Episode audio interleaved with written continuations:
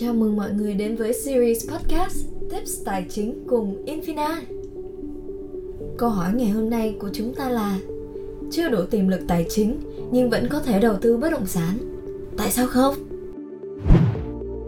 Vài năm trở lại đây, đầu tư chung bất động sản đang được một bộ phận nhà đầu tư có vốn mỏng quan tâm. Thực tế, mô hình này đã và đang được thực hiện ở nhiều nước trên thế giới và mang lại hiệu quả khá cao. Đây có thể gọi là bước tập sự kinh doanh trước khi nhà đầu tư đổ tiền vào mua hẳn một ngôi nhà hay một mảnh đất. Quan điểm của người Việt từ xưa đến nay là an cư, lạc nghiệp. Ai ai cũng muốn sớm có cho mình một mái ấm ổn định.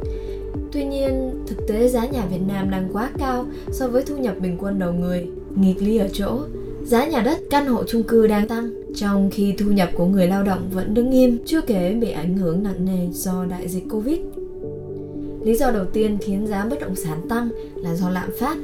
Theo Cục Thống kê, bình quân tháng 8 năm 2020, lạm phát tăng 3,96% so với cùng kỳ năm 2019.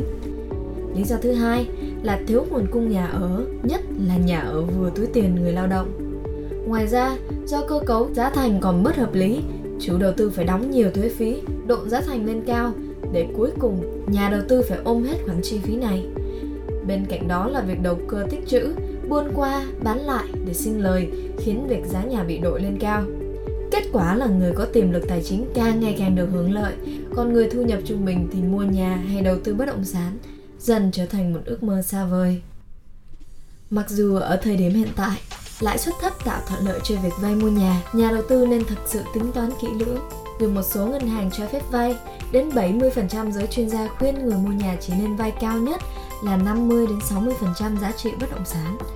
Đồng thời suy xét đến thu nhập hiện tại của mình, làm sao cho bản thân có khả năng chi trả nợ trong suốt 6 tháng nếu lỡ may nguồn thu nhập bị ảnh hưởng. Thực tế, đại dịch đã cho thấy nhiều người không lường trước được tương lai và họ đã không thể gánh nổi số nợ cần chi trả. Trước diễn biến của đại dịch còn phức tạp, nhà đầu tư nên thận trọng và lấy đây là một bài học cho những biến cố cá nhân có thể xảy ra bất kỳ lúc nào. Như vậy, vay ngân hàng cho nhà đầu tư không đủ tiềm lực tài chính không phải là cách tốt nhất hiện nay. Thế nhưng kênh đầu tư bất động sản vẫn là một kênh hấp dẫn và sinh lời hữu hiệu. Việt Nam không phải là quốc gia duy nhất vướng phải tình huống này. Người dân của nhiều quốc gia khác nhau như Singapore, Hồng Kông, các nước châu Âu còn phải chịu giá nhà cao hơn hẳn với quỹ đất eo hẹp. Vậy giải pháp cho vấn đề toàn cầu này là gì? Cách đây khoảng 10 năm, các công ty tài chính công nghệ hay được gọi là fintech lần lượt sinh sôi và nở rộ khắp phố Wall, tạo một làn sóng công nghệ số lan rộng khắp thế giới. Trong đó có nhiều công ty hoạt động trên lĩnh vực bất động sản, gọi tắt là REFINTech công ty tài chính công nghệ chuyên về bất động sản. Theo báo cáo của Deloitte, năm 2018, tổng đầu tư toàn cầu của các ReFintech đã tăng từ 2.2 triệu đô lên tới 31,3 triệu đô chỉ trong một thập kỷ.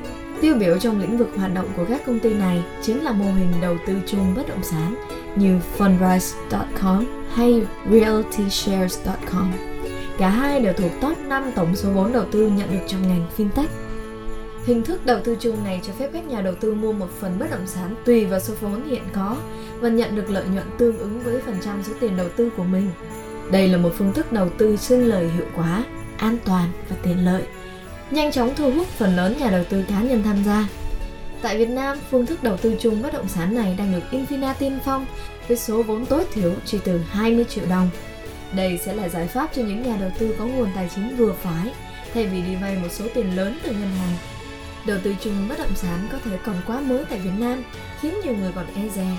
Thực tế, Infina chỉ làm việc với các chủ đầu tư uy tín, đồng thời những bất động sản được cân nhắc kỹ lưỡng bởi hội đồng thẩm định gồm các chuyên gia uy tín của các công ty bất động sản lớn dựa trên xu hướng của thị trường nhu cầu của người dùng khả năng sinh lợi pháp lý dự án uy tín chủ đầu tư trong tương lai hòa cùng xu hướng của thế giới hình thức đầu tư chung bất động sản sẽ trở nên phổ biến hơn tạo cơ hội cho người có thu nhập trung bình vẫn tự tin đủ khả năng tham gia sân chơi này